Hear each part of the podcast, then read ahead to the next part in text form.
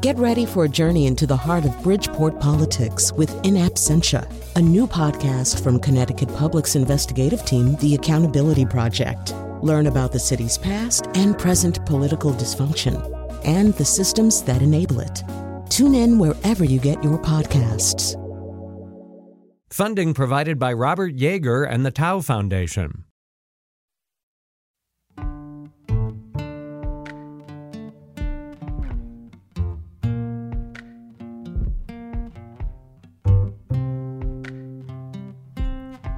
This is Where We Live from Connecticut Public Radio. I'm Katherine Shin. When I was a kid, my mom gave me a lot of graphic novels. That's actually how I learned about many famous people and their stories, like Florence Nightingale, the Wright brothers, and Marco Polo. I also remember reading The Diary of Anne Frank in elementary school, which left a profound impact that I still think about today. Graphic novels played a huge role in my reading experience. And when it comes to the steep rise in book challenges being documented by the American Library Association, graphic novels are frequent targets. Maya Kobe's graphic novel Genderqueer was named the top challenge book of 2022 and 2021 by the organization. And the graphic novel adaptation of The Diary of Anne Frank has been banned in several school districts in Florida and Texas. Coming up, Team Services, librarian Mary Richardson describes the explosion of interest in graphic novels she's seeing in Simsbury. But first, why is this format uniquely vulnerable to these kinds of requests?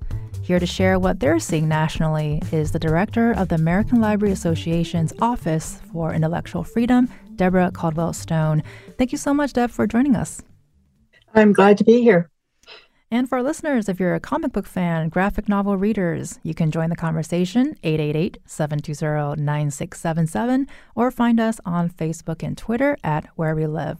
So, Deb, I want to start by asking about this specific format with you. What is it about graphic novels? Why are they low-hanging fruit for these sort of attacks that we're seeing today? Frankly, because they're, they present images, and it's right there. For anyone to see. There's less, you're not visualizing something in your mind as you do with text. You're looking at an image. And I think we've been uniquely trained to see images in a different way than we see text.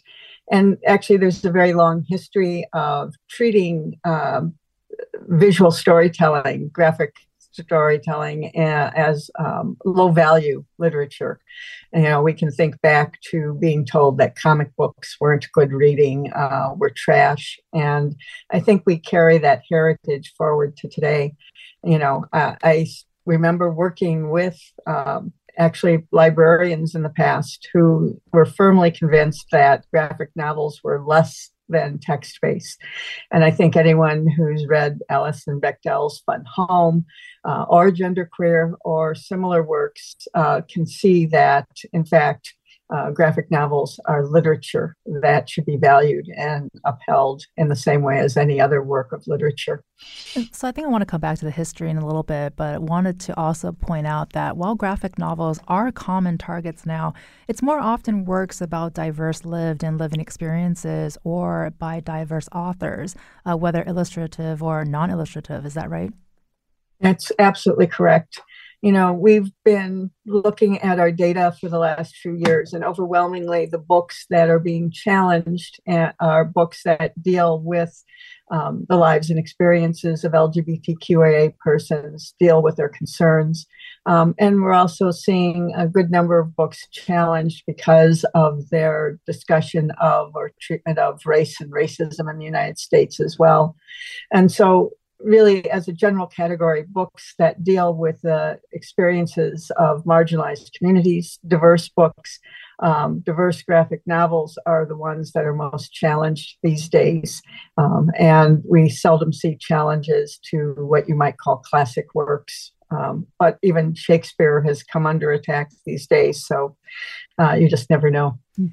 And we know that the lists have played a huge part in this sort of surge of removal requests. And I know this is something we talked about the last time you were on the show, where people go down the list and basically go to their libraries and ask them to be removed. Can you talk about that? Especially, for example, we are talking about the graphic novel Genderqueer. Do you know how many of these parents have actually read the novel before they're asking for it to be banned? Well, what we're finding is that those who demand the removal of the book from libraries frequently have not seen anything more than a few panels from the graphic novel on social media or in summaries presented by book ban groups like Rated Books or Book Looks. You know, we've actually have noted that there are websites out there where you can click on a school district in a hot map, and it provides you with a handy dandy list of bad books and instructions on how to take that list to your school board or your library board and demand the removal of books. In fact, 90% of the challenges last year in 2022 that were reported to us involved challenges to more than one title at once. 40% of those were challenges to more than 100 books. And to us, it's very clear that we're dealing with an organized campaign that's targeting entire genres of books that, you know, these aren't books that people are, you know, seeing their student read, their child read, and looking at it, having a concern to take to a librarian or a teacher. These are organized groups demanding massive censorship of all books dealing with LGBTQ themes or dealing with sex ed or race. They're not reading these books at all. You know, in fact, when we looked at our data for 2023, and it's preliminary data, of the 100 most challenged titles this year, 99 of those books, are listed on the censorship sites, Book Looks or Rated Books. They're, you know, so it's clear to us where the source of the challenges are coming from. And so at these as these challenges are ongoing, what you just said is it doesn't seem like it's changed much since we last had this conversation. And as these campaigns still continues, you know, has the National Department of Education chimed in on this? You know, what's the latest on that? Absolutely. You know, the Office for Civil Rights in the Department of Education has taken note of the fact that when you begin to ban books dealing with gender identity, sexual orientation, race, ethnicity, it sends a real message to students. And in fact, it can create a hostile educational environment that the DOE is anxious to remedy. And so they're now encouraging individuals, students, parents, staff to report to the DOE, the Department of their Office of Civil Rights, any instance where book banning campaigns to remove books are creating that hostile educational environment for gay students, transgender students, students of color. And they're actually investigating that. They've now appointed person who's being called the book ban czar, but they now have appointed an assistant secretary, Matt Nosenchuk, to be in charge of investigating these instances where book banning is creating a bad environment for young people in the school community. And joining us now to bring this conversation back home to Connecticut is Samantha Lee. She's the chair of the Connecticut Library Association's Intellectual Freedom Committee and the head of reference services at the Enfield Public Library. Thank you so much, Sam, for being with us again. It's always a pleasure.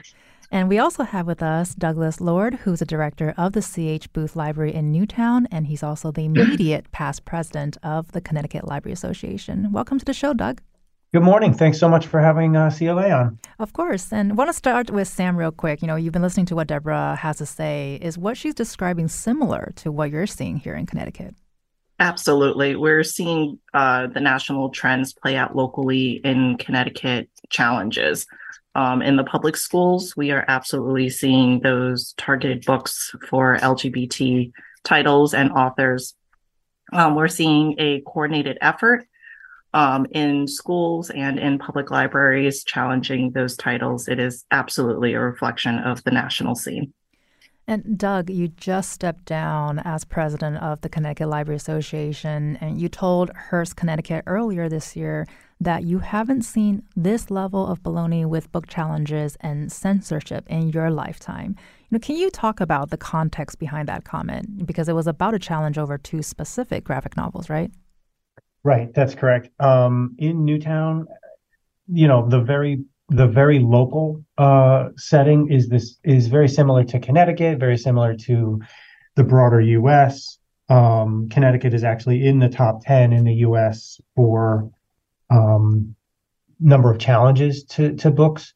And many communities, Newtown included, are just going through it, trying to figure out almost what the timbre of their community wants to be. What does the community want to reflect? Newtown, for example, has kindness. There's a whole curriculum component in Newtown about kindness. And I was really attracted to Newtown for that specific reason. And then to see the various voices coming through on the books, Blankets and Flamer in Newtown was pretty disheartening, but the Board of Ed is really just trying to struggle through this. The Board of Ed and the administrators are doing their best at a difficult time to try to essentially please everybody, which may or may not work in the final analysis of that. And it's definitely hard to see who would want to volunteer for Board of Ed in these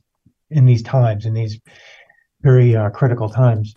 Right, and because we're talking about graphic novels today, and the two titles you just mentioned are graphic novels, so what are your thoughts about this format?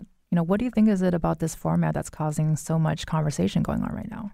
Well, very similar to what Deborah said, it's more than just words. I mean, your mileage will vary with graphic novels because there are many different types of visual artists which have different styles and different appeals to different kinds of people, but when they're discussing sensitive topics, it's just a format that is rife for misunderstanding and in creating drama. Graphic novels are absolutely fantastic for reluctant readers, and it is very easy to take panels out of context, even in the most silly or benign of circumstances, like Pride and Prejudice and zombies, right? Like there's attraction there to get students and reluctant readers into literature, but there's also circumstances where people are gonna freak out because either they don't have anything else to freak out about, or they have some sort of hidden agenda, maybe. So while it's difficult to say, it is just a format that is that can be very difficult, especially when there's so many grown-ups making so many pronouncements about the protection of children. And essentially, that's what everybody is talking about, right? Is keeping children safe, keeping students on track. You know, not letting anything negative happen to the kids. And for what it's worth, I mean, most of the people are very concerned with that. And because this was a debate that was happening in Newtown earlier this summer, has that debate settled, Doug? Do you have any updates there? It is settled. They're making strides forward, and they are, you know, coming up with some administrative paths to opt in, to opt out. Essentially, I mean, any librarian will say, you know, please don't politicize reading or learning, but this is the climate, you know, the landscape that we're dealing with. Will it work? It probably will work in the short term. It may not last, especially given the very sophisticated and smart degree of the students these days. They have so much to share, so much that they can lead the grown-ups and the administrators and the teachers too. So, I mean, whatever kind of rule or, you know, guideline is put down, if students want to get at these materials, they're going to get at these materials. There's no way around that. And Sam, you know, as we're witnessing these campaigns going on, these challenges going on, how many active book challenges have there been in Connecticut this year? Because I think last year we heard in May it was 38, which was up by almost 10 from that time last year. Have you heard this top 10 stat that Doug mentioned as well? Oh, yeah. I've definitely heard Doug's stat there. We are seeing more challenges. We've seen consistent challenges. It was interesting because at the tail end of the school year last year, there were some grumbles around the state about some challenges. And of course, since the school year was closing, those challenges took a vacation over the summer with the kids. And we're hearing about some more grumblings in various school districts, also now picking up those challenges and picking up where they left off. But I wanted to go back to what Doug had mentioned about the school district and their platform of kindness, which is really interesting to me because every school has some sort of kindness platform or anti-bullying platform. And that goes back to this understanding of tolerance. But there's the paradox of tolerance. What do you tolerate? And it's a problem because we end up wanting to be tolerant and kind to everything and everyone, including views that might be intolerant. And we get this paradox of tolerance. How much will we tolerate of the intolerance?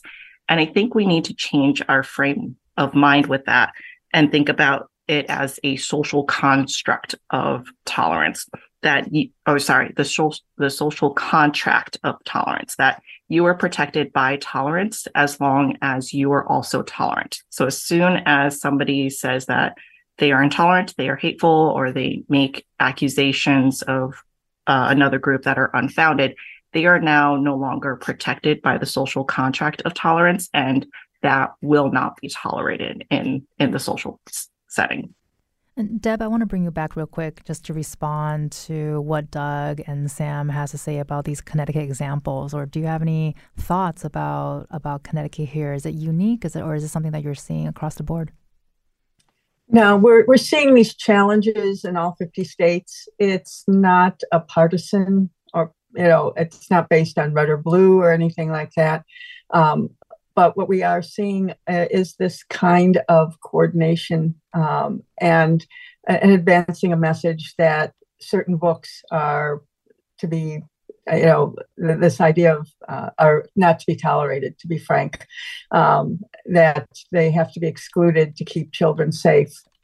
I would want to note that when we talk about keeping children safe, when we talk about parents' rights, we are actually not talking about something that's very important, and that's the young person's own right to read, their own First Amendment rights. And we neglect that conversation when we talk about these campaigns and the individuals pushing them. We need to remember that young people need to be at the center of our concern when we're talking about taking away their books, because that's what we're doing here. And Sam, really quickly here, with what Deb just said too, can you also explain how the Connecticut Library Association supports librarians in these removal requests and how that might process differ between a school library and a public library?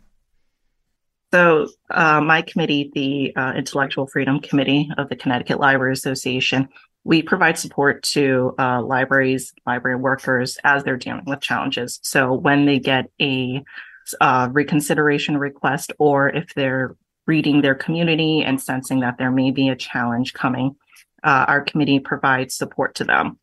So we help them look over their reconsideration policies and procedures. We tell them to follow their policies and procedures.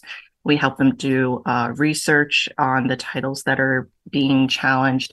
And we also provide support. It is a challenging time for those who are going through challenges. So we provide emotional support. We are a sounding board. We hear all their frustrations. We also help them identify colleagues and partners and community partners that would support them while they're going through a challenge and support the retention of titles. When it comes to the differences in challenges and that process between schools and public libraries, it's quite different. So public libraries have a responsibility to protect the First Amendment right to access free speech for everybody in the community. When it comes to students, absolutely, like Deborah said, students have First Amendment rights while they are in the school building and in educational settings. So there's a delicate balance between maintaining that access in the school libraries.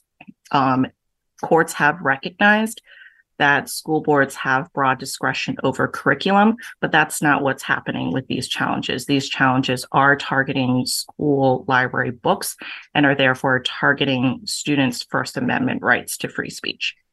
And with what you just said too, Sam, we also know that you lean on the state's definition of obscenity in a lot of these challenges, which is also something that we have spoke about before. Can you touch on that? Is that still something that you're leaning into? Oh, yeah, absolutely. Especially when the arguments for challenging is using legal definitions that are taking out of context. Obscenity has a legal definition. And we do rely on that quite a bit to defend titles. The titles that are being challenged do not meet the legal definition of obscenity and therefore are protected First Amendment expressions. And it's as simple as that. We need to protect First Amendment expression. And Doug, we're going to hear about how kids are responding to graphic novels in a little bit, but would love to just get some final thoughts from you before we move on. You know, any words of wisdom for adults who may be misunderstanding this format or may want to give it a shot, but they don't know how?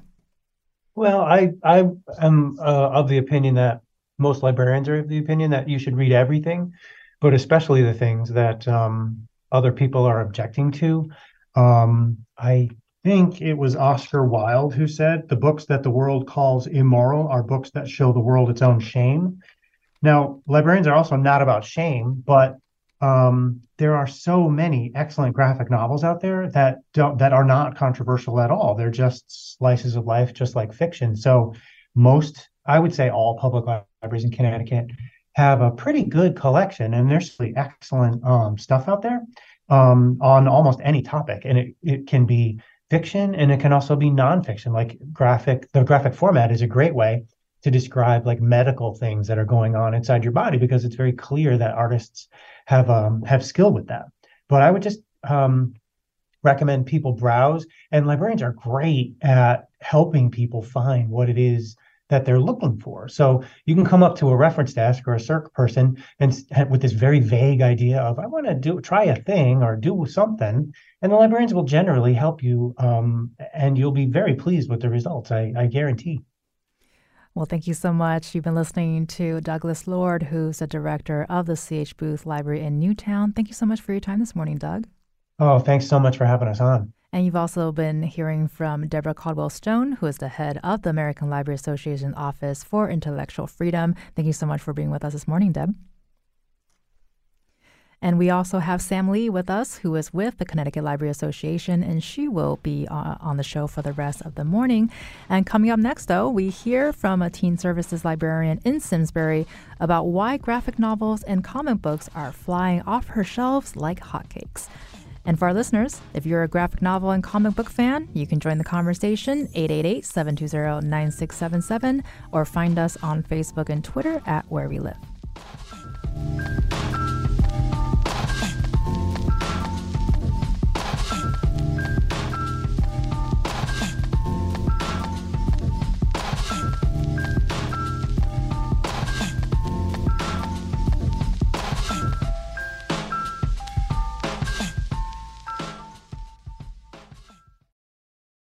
Support for this podcast comes from Hartford Healthcare.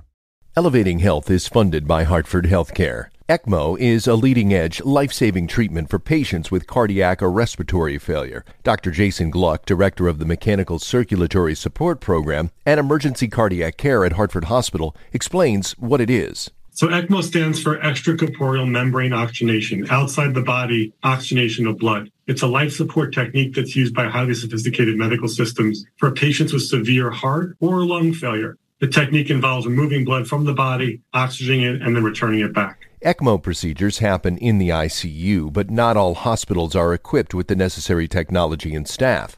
Dr. Gluck describes Hartford Hospital's ECMO Go team.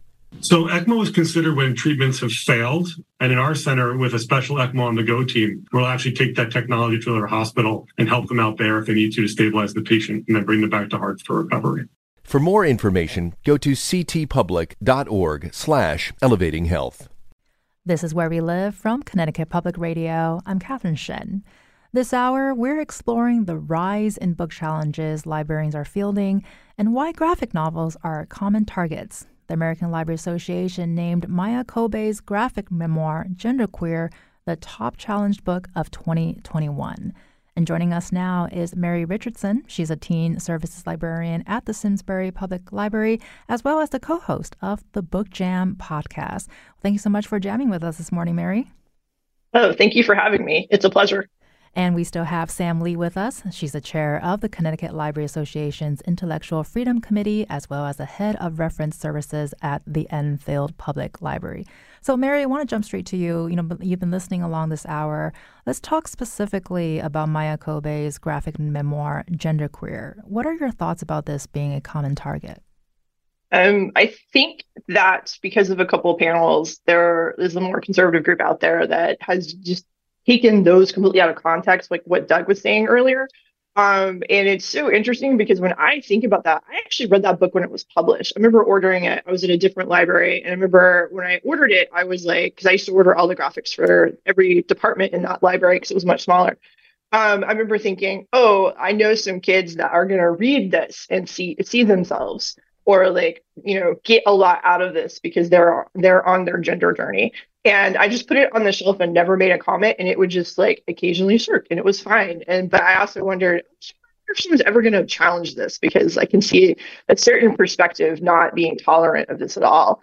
And when I think about this book, the panel that I always think about is not any of the incendiary stuff that you see that gets passed around on social media and called obscenity. It's actually there's I think it's almost a full page panel, and it's basically the author as a teen in a snail shell, and every segment has all of these questions about their identity, and because Maya Kobe uses these air pronouns, and I remember reading that and thinking, like, this is so relatable, because even if you aren't questioning your sexuality or your gender, you still like, who am I? Like, what am I doing? Because like those teen years are totally a time to try on different identities. Like, are you a sports kid? Maybe you'll do the school play. Like, oh my God, do I like emo music? Oh no, I like pop music. Like, it's just, you can try on all these different things because you're still trying to figure out who you are as a person. And that one page panel, the illustration on it was so relatable. I was just like, this book is amazing. Well, and I love that you say that, because I read the memoir as well, and it's a memoir. It's about Maya's experience and her their questions of themselves as they're growing and learning, as well as their family and friends learning and growing with Maya. And I was definitely an emo kid for sure, but I'm sure a lot of my friends probably would have appreciated to read something like Genderqueer when we were teens. And talking about teens too, you know, Mary, shifting the focus here a little bit from how adults often misinterpret them, as you were saying with certain panels and what Doug was saying earlier too, you know, how do you see kids respond to graphic novels and comic books? Are they surprising to you, or are you like, that's totally on point? I grew up as a comic book kid, so I come to this pretty like openly. Like when I became a public librarian, because I used to work in academia, like I was like, no, you should all be buying graphic novels. Why are you not? Like, I've always been a big proponent of it, because like I see kids like just grab them off the shelf and like read them. Like my probably everybody's number one graphic novel right now, if it's not manga, is going to be the Heartstopper series, because right when it dies down, a new season drops and people just like, kids like lose their minds over it because they're so excited for it. Because also like we don't really have a lot of great teen programming that's like made for teens, and there's definitely a very teen perspective in that show, and it's also just incredibly sweet. And the fact that the first volume was actually it's on the Nutmeg noms for a high school list for this year in Connecticut too. Like, it's just, everybody loves it. It's so good. Alice Osman can't write a bad book. Like, she's great. Well, and as we were preparing for this show too, and I shared at the top of the hour that I grew up with a lot of graphic novels. And as we were thinking about this, honestly, those were what were memorable for me. I mean, to this day, I can tell you moments that I remember from Florence Nightingale or the Diary of Anne Frank. And so it has an impact, and a good impact. And we know that graphic novels and comic books are engaging kids, especially now at a higher vocabulary level. So not just retaining the stories, but vocabulary as well. Can you talk about that? Oh, yeah. Like every summer, I always like joke that I have to tap the poster. There's a Jarrett Lerner who does graphic novels for kids, did a really cool infographic poster, and I guess it's your producer, where he talks about like the actual vocabulary gained by reading graphic novels. And also just like how if your kid is reading a book that's for their age, quote unquote, the graphic novel is still going to be a little bit higher. And also how your brain interacts with a visual manifestation of the written word is a little bit different than if you're looking at like a non-illustrative work. Like, neither one is like bad or good. Like, they're both great. Like, I'm not trying to say like graphic novels are better, because I'm not. That's a false argument. No, thank you. They're both great. But I'll have like parents who are like, well, I want my kid to read something that are not graphic novels. And I'm just like, why? And they're like, well, because I want them to read real books. I'm like, graphic novels and manga are real books. They have like, some of these books have real experiences because they're memoirs or they're historical retellings. Like, we have a graphic novel adaptation of Anne Frank's Diary. Right. There's a graphic novel adaptation of Slaughterhouse-Five. That's amazing. There's all this stuff that you can do. And like, I'm always like, don't make me top the sign, because realistically too, if it's summer, like your kid probably has a summer reading assignment. Great. Get that over with early, and then let your kids read whatever they want. Because my job as a librarian, aside from programming, is also to help instill a lifelong love of reading. And if graphic novels are the way to that, we're going to do it. I'm going to jump on that train. Like, sure, if I have a kid that's like, Mary, we don't have the new Demon Slayer, I'm like, we're going to get the next volume. I will not buy One Piece, though. That's just a space issue. There's over 100 volumes. I was actually just recommended Demon Slayer, so nice to know that there are 100 of them that I'm looking forward to soon. That's One Piece. Sorry. Clarification, One Piece, but also Demon Slayer is a long series as well. But who else is on that train? It's Jerry Craft. He is a Connecticut native and comic book artist, and he spoke about this while on Connecticut Public's weekly talk show Disrupted earlier this year. Let's take a quick listen. When I was a kid, the one thing I absolutely hated to do was to read books. I did not become a reader until I was an adult, basically, with kids of my own, because then I started reading them bedtime stories because I wanted them to embrace books in a way that I never had. You know, when you're not a reader, I always say, well, what would have made me a reader? One is finding mirrors, finding a kid who looked like me, acted like me, but, you know, it's not depressing. You know, that was one. And the other was in the graphic novel format. I think that kids who are more visual learners can really get so much more, you know, like for people who say, oh, graphic novels aren't real books. You know, it's like it stimulates two sides of your brain, because the kid can read the pictures. I mean, look at the pictures, decide what's going on, look at the words.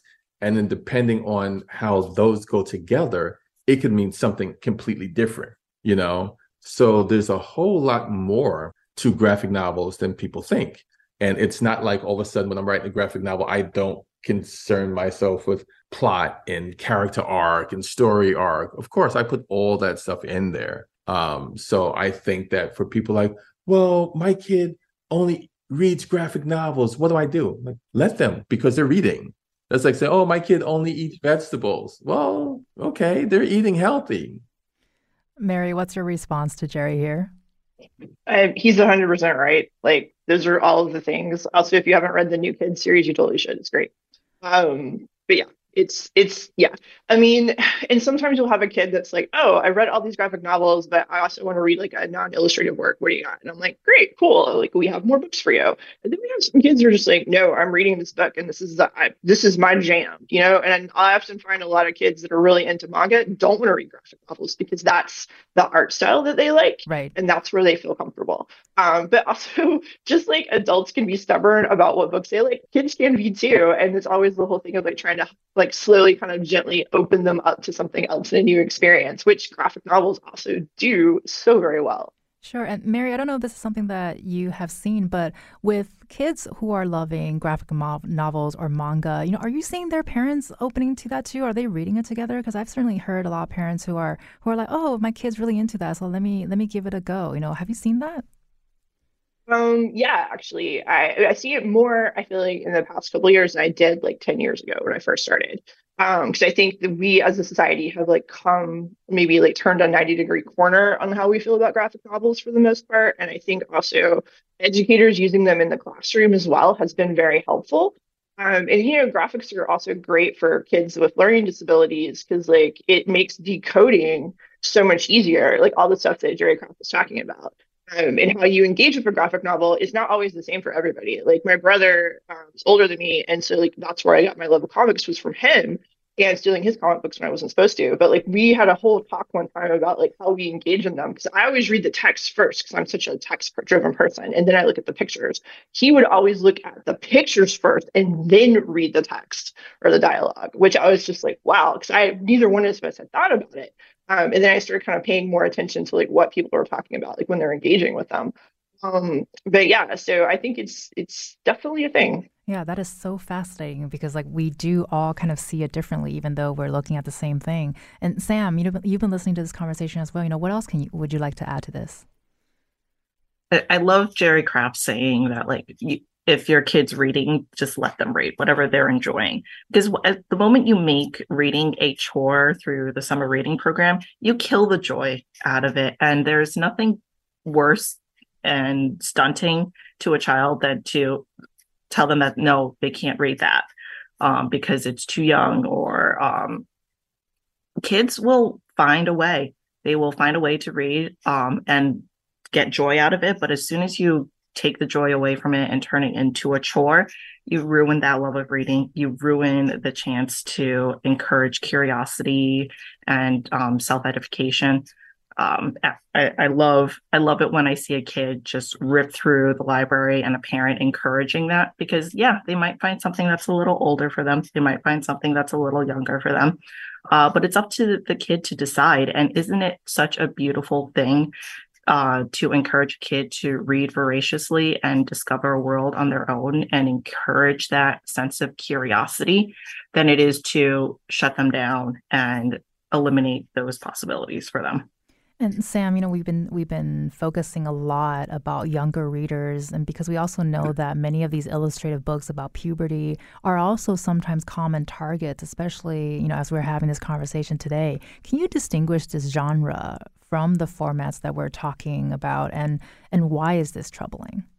So there's graphic novel nonfiction, which does, and there are the books that cover puberty and the like, but there's also graphic nonfiction memoirs. Like Doug said, there's books that cover medical conditions in graphic novel format. And all of that is just to convey information in a medium that is easy to consume and not intimidating. When it comes to the puberty books, I think, oh my gosh, what I would have given to have one of those when I was growing up, because puberty is awkward for everyone. It is not a good time. But having the privacy of a book, having the intimacy of a book, and a very objective narrator guiding you through that process through a book, and normalizing all of that is so empowering. And I think that gets lost in the noise, that when we are talking about these books and somebody is saying that they're obscene, what they're forgetting about is the good that these books can do and eliminating the shame. I think back always to Mr. Rogers, who said, if it's mentionable, it's manageable. And for kids, that is huge. The moment you mention puberty, the moment you mention the need for deodorant with body odor or pads and tampons, it's a moment that eliminates the shame and makes it manageable. Not given the opportunity to encounter these puberty books means that there's no opportunity for them to eliminate the shame. And we just don't need that as a society. We don't need to be ashamed of our bodies anymore. And really quickly here, Mary, what are your thoughts about puberty books? Oh, yeah, they definitely have a place at the library. In basically 100% everything that Sam just said, it is a super awkward, weird time. And I know some of the challenges, too, on some of these books are not just because they are illustrative, but also because they include LGBTQIA plus themes. And, like, that hasn't really been seen in those type of, like, health... sorry, I'm stealing my words. Hasn't really been seen in this type of books until, like, the past, like, maybe 10 years. And, you know, you can look and see what's challenged overall in the top 10 book challenges, and you'll see a theme there. You've been listening to Connecticut librarians Mary Richardson and Sam Lee, who'll be staying with us. We'll continue this conversation about graphic novels after a quick break. You can also give us a call, 888-720-9677. That's 888-720-WNPR, or leave us a comment on Facebook and Twitter at Where We Live.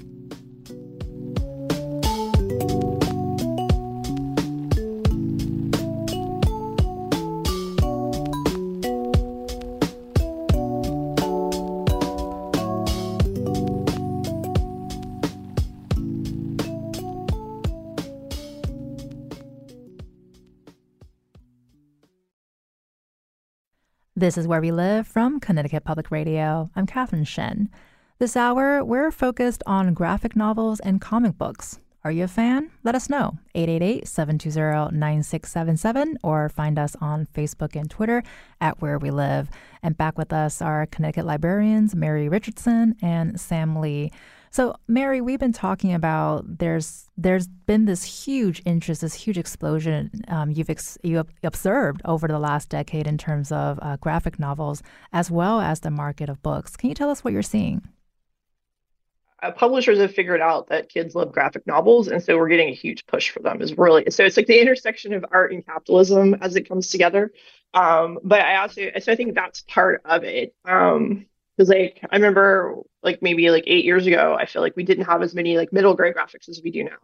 And it's just boomed. And also, you look at, the publishers. I can't remember. There's a publishing group that, or somebody that tracks, the stuff. And, you don't see superhero trade graphic novels come in until, maybe around 50 of the top 100 of sets that's sold every year. If you're just looking at the graphic novels, it's all Dog Man and all that kind of stuff in the top 10, right?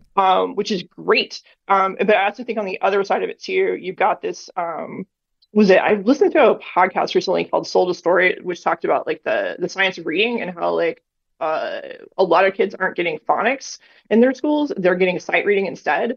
And so that's creating a reading struggle, because not all kids can deal with the sight word situation. And it also got into the neuroscience of how reading happens and whatnot, and just how this happened across the country in the US. And I was anecdotally, I wonder if that's also why graphic novels are so huge, because you have a kid that struggles to read, but you give them a graphic and they feel more comfortable.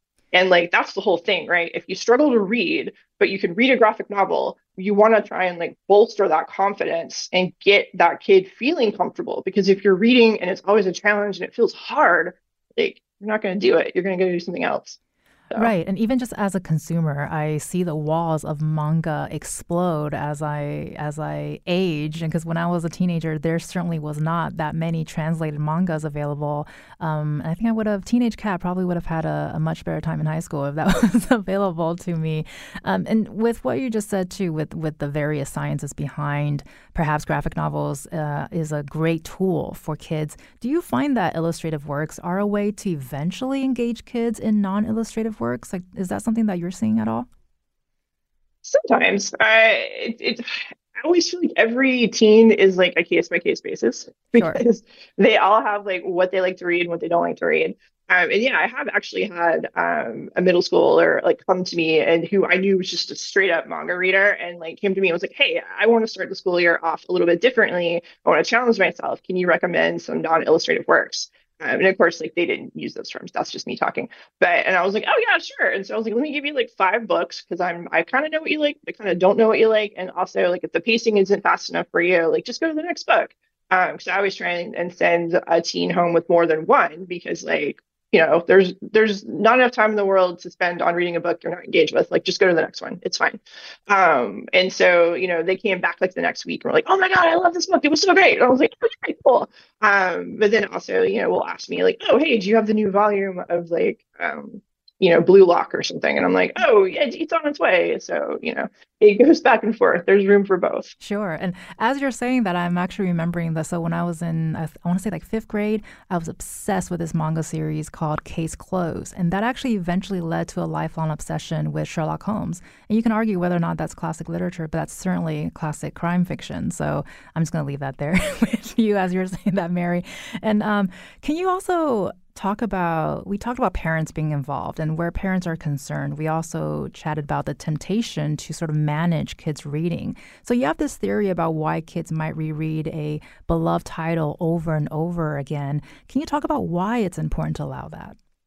Oh, yeah. Sam kind of touched on this a little bit when she was talking. But yeah, so from my perspective, middle school is like not great, right? It's awkward. Like we are full swing puberty. There are social hierarchies. Like everything is changing, right? Everything that you knew a couple of years ago is changing. And then like right when you kind of get it down, you have to go into high school and everything changes again. And you're like, oh, God, what is all this? And so a lot of times you'll see a kid that's like rereading the Percy Jackson series for like the umpteenth time. And like I'll have like a parent that's frustrated about it. I'm like, nope, let them read it because A, they love reading that book. B, they get older. That book stays the same age. So they will actually get different things out of it because I know when I read a book, as I age, I often get different perspectives. But the other thing too is that there's a safety in that book, right? That book doesn't change. Everything around me is changing. But this one thing that I love, Percy stays the same, right? Mm-hmm. Like I will age a little bit with him, but like at the same point, like some point Percy will be younger than me and I will be older. But that's okay because the story is always the same. And that's something that you can count on. And like between everything being so online and like, you know, global historical events happening every 20 minutes right now, like the safety of having a tried and true book, that's your very favorite thing, whether it's Case Closed, a great manga series, it's awesome. Or, you know, the Percy Jackson series, like that's where we're at, I think. And Sam, I want some final thoughts from you as we only have a couple minutes here. But I feel like the theme of today's conversation too is like, man, being a teenager is awkward. It's not a good time. Books are really important for this time period. You know, what are your thoughts about that? I mean, my own experience as a teenager, I ran into American-Born Chinese by Jean Luen Yang. And what a perfect book. That book just found its audience with me and my brother, because as soon as I read it, I handed it off to him. Like talking about the puberty experience, the adolescent experience, but also the Chinese American adolescent experience. That was a book that was transformational. And I was able to point to it and say, okay, it's awkward. It's not great, but there it is. And I'm not alone. And that felt amazing. And that made me feel less alone. And having a graphic novel do that and having graphic novels available to do that to all sorts of people, I think it's worth protecting. And Mary, we've been talking about, you know, all kinds of things related to graphic novels today. Is there something that we haven't touched on lately that you'd like to share?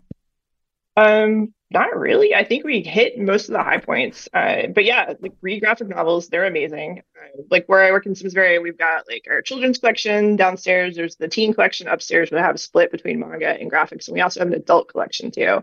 And like, there's just no lack of great things to read right now. Like I just read like the newest Batman. I'm loving it. But then I also went and finally read Kate Beaton's Ducks, which was like an Eisner winning graphic novel memoir from like, I think a year or two ago.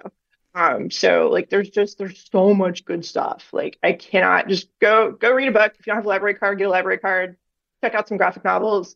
You'll be a better person for it. And really quickly here, too, because we've been talking a lot about kids wanting to read more books after their foray into graphic novels. You know, I know you're in the youth section, but are you seeing adults wanting to read more classics or non-illustrative works if they have delved into graphic novels?